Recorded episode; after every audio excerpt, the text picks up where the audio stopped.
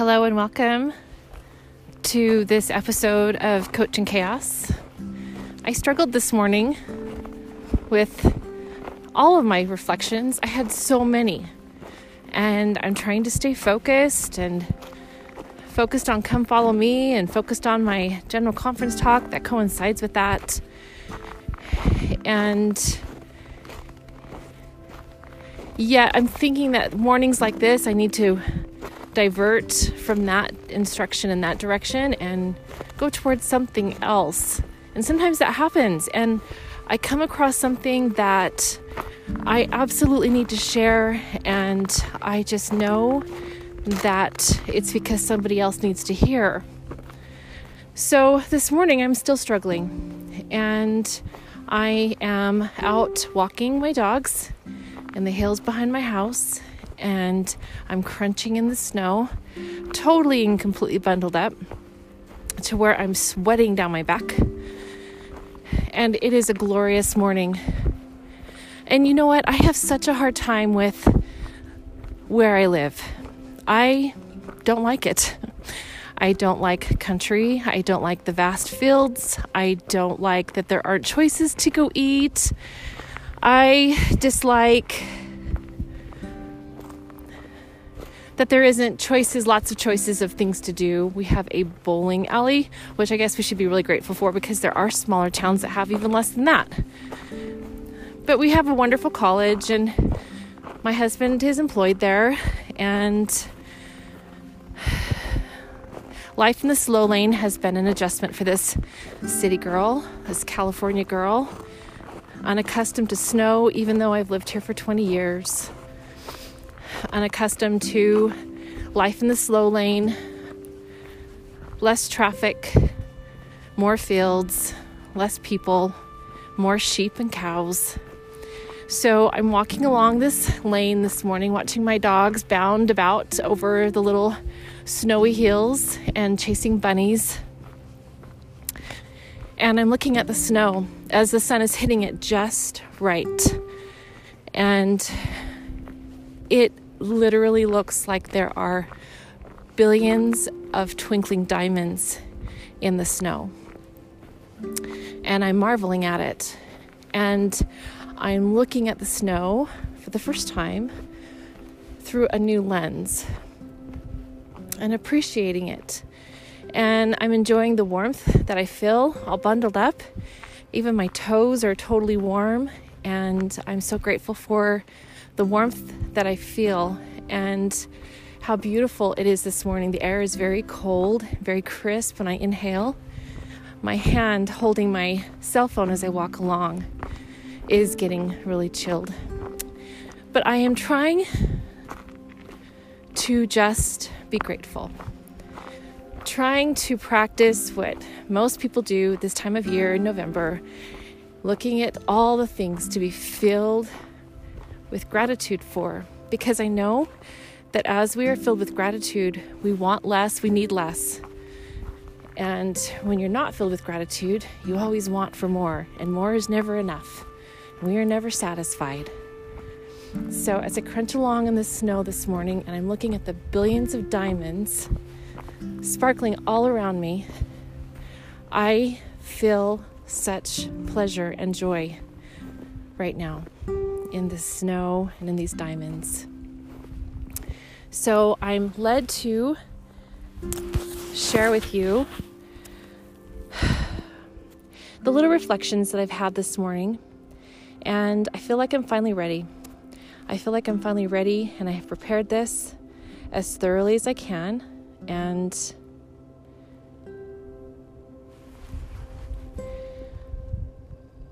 I am reading from Michelle Craig's conference talk, Eyes to See. And I wasn't really focusing on that this morning, but I was finishing one conference talk and I didn't hit stop. And it went on into her conference talk, and she said some wonderful things that illuminated my spirit so much. And yet, I'm not going to stay very long on her conference talk, but she says, my dear brothers and sisters, you too can pray for the Lord to open your eyes to see things that you would not normally see. And bam, that's me right this very second.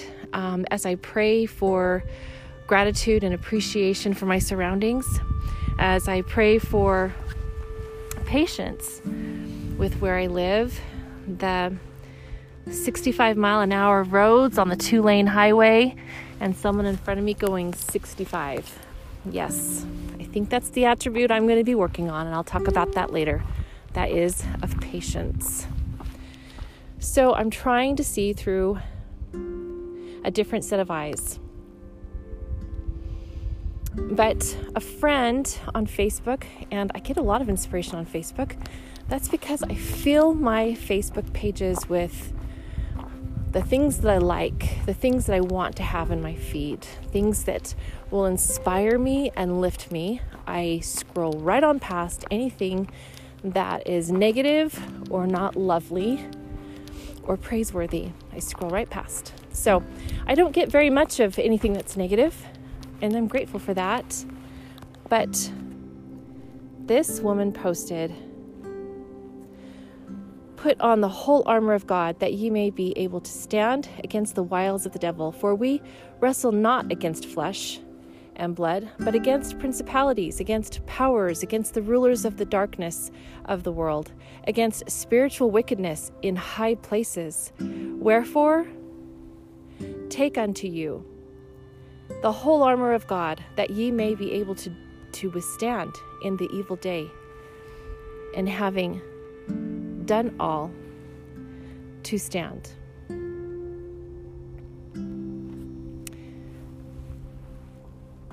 That is fitting for the climate in our world right now. I have talked to several people recently who just want to be done, who just feel like they cannot go on. They want to take a break, they want to take a breather. They just want to be left alone. And the world would be so sad. Not saying that these people are thinking or contemplating taking their lives, but the world would be so sad if they stepped away from the position that they're currently in, such as being a friend or a father or a good neighbor or a good brother or sister in the church. If we all took a break, we would really be lonely.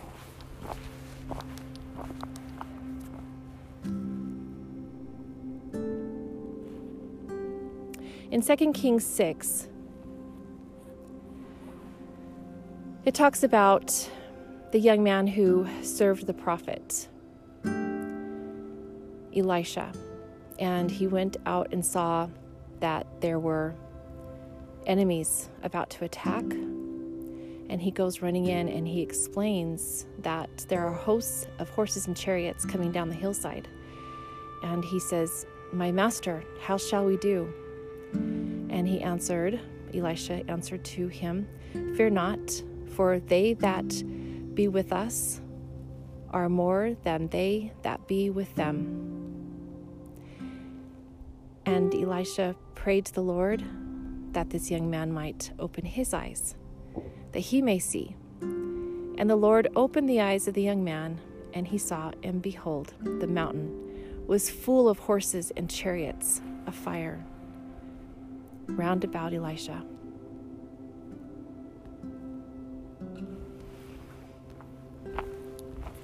It's all about seeing. It's all about how we can see differently, how we can see better how we can open our eyes and know that we have horses and chariots guiding us. We have we have family members who have gone before who are buoying us up. We have scriptures. We have prayer. We have this direction.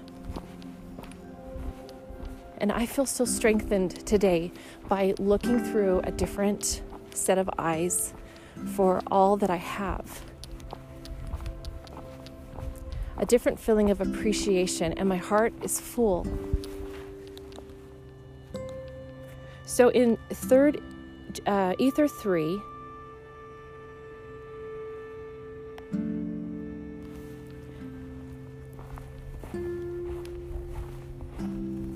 brother of Jared was posed with the question from the Lord. How shall I provide light for you in these barges? How shall we do it? How shall we go about this? The brother of Jared didn't just find some rocks and said, Here, touch this. The brother of Jared put in the work. He went up onto the mount, and because of its exceeding height, he did molten out of a rock 16 small stones, and they were white and clear, even as transparent glass, and he did carry them in his hands upon the top of the mount, and cried again unto the Lord, asking him for help. And what does the Lord do? He says, Because of thou faith, because of thy faith. He allowed himself to be seen by the brother of Jared, and he touched the stones. He touched each one of them. And he said, This is how you'll have light in your barges. And because you've had so much faith, and I've allowed you to see the finger of the Lord, and he showed the brother of Jared himself. And the brother of Jared fell to the earth.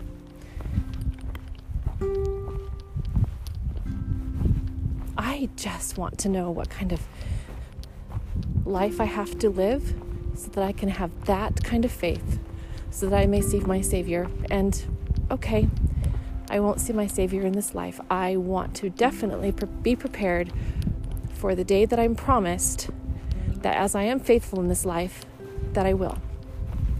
I want to I want to see that day. I look forward to that glorious day.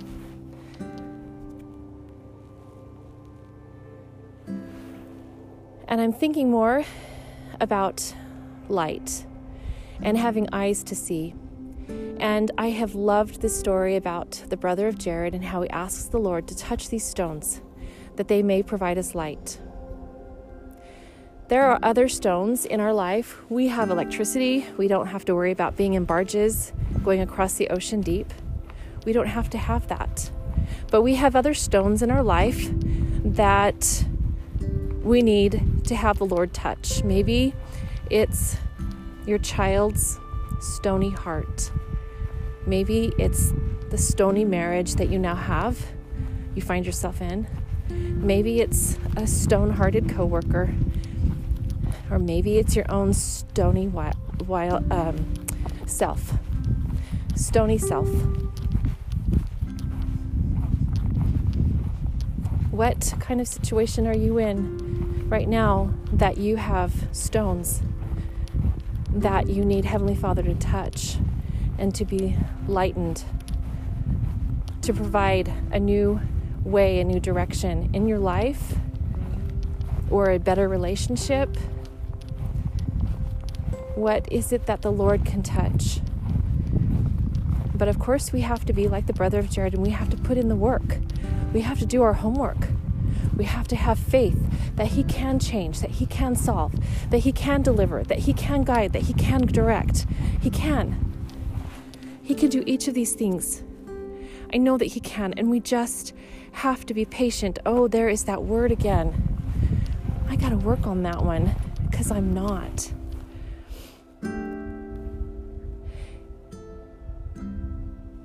In chapter 6 of Preach My Gospel, doing the attribute activity, at the very end of that chapter, it goes through each one of the attributes, and you're supposed to give it a 5, 4, 3, 2, 1 on each of the questions.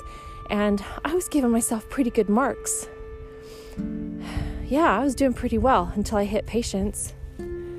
Christ like attributes are gifts from God. They come as you use your agency righteously. Ask your Heavenly Father to bless you with these attributes. You cannot develop them without His help. With the desire to please God, recognize your weaknesses, and be willing and anxious to improve.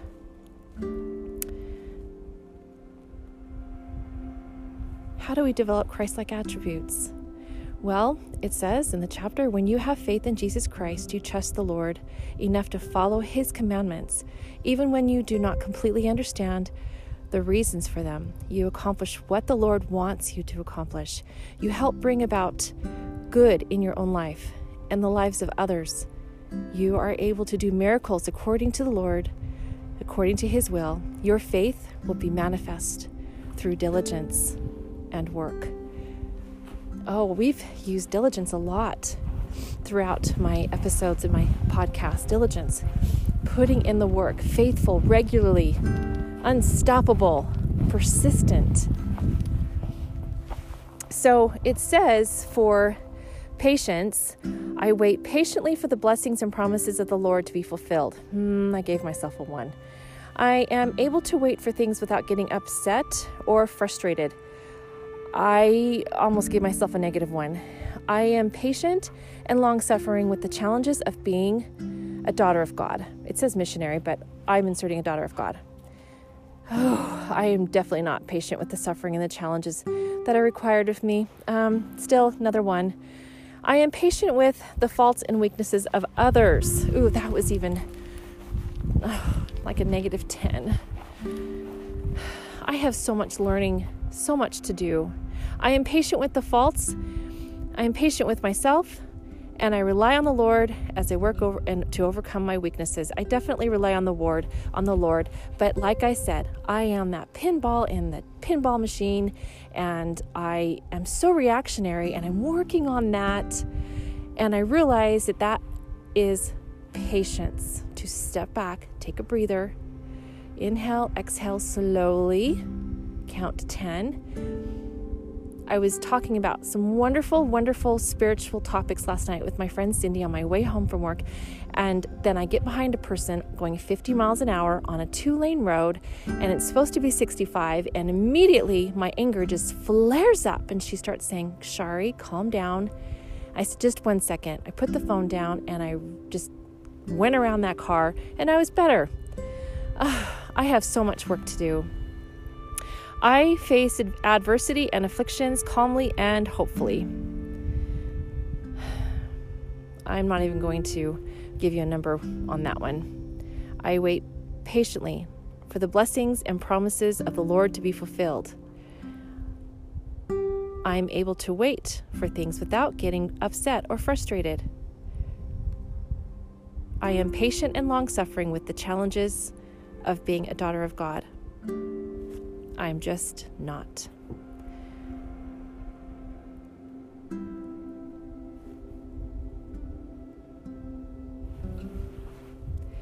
So, as I go through this and I'm working on my attributes,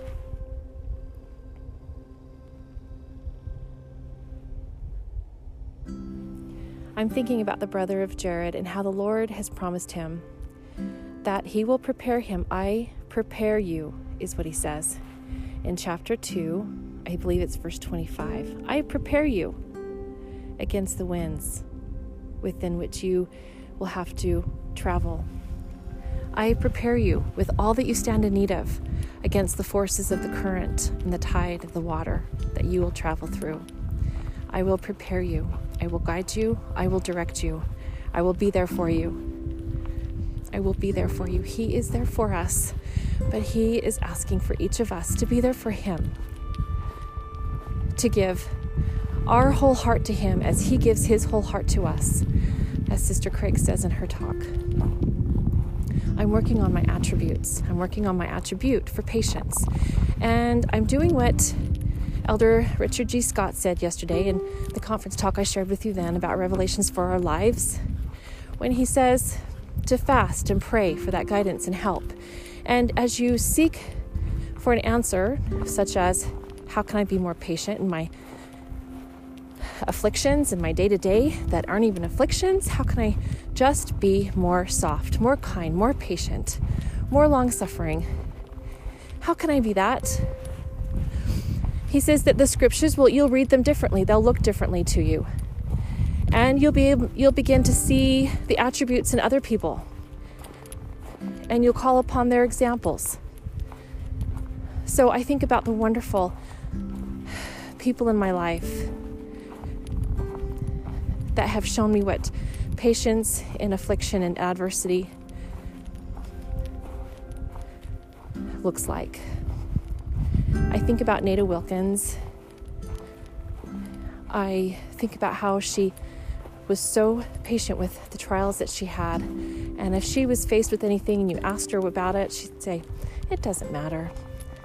It's all right. It doesn't matter.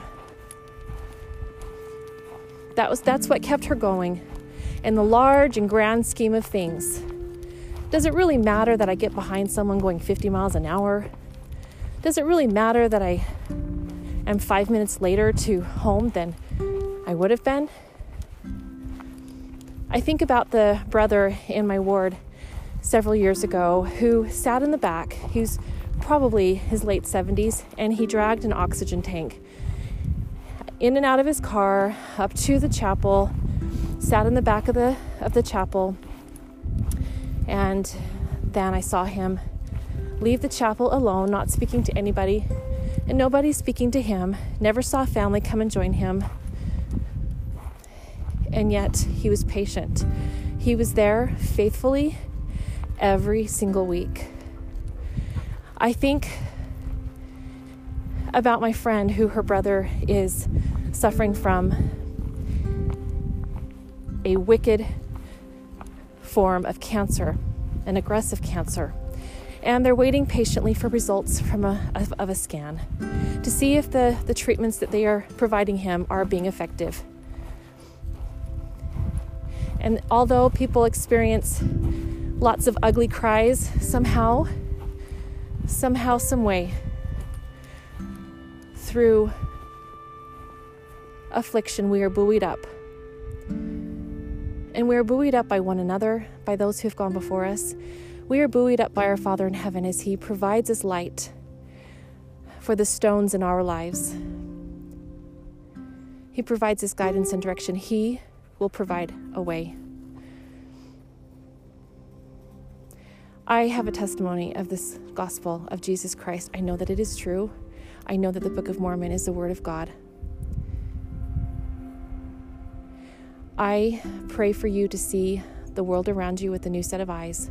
And I know that as you make reading the Book of Mormon a daily pursuit, that you will literally see diamonds in the snow.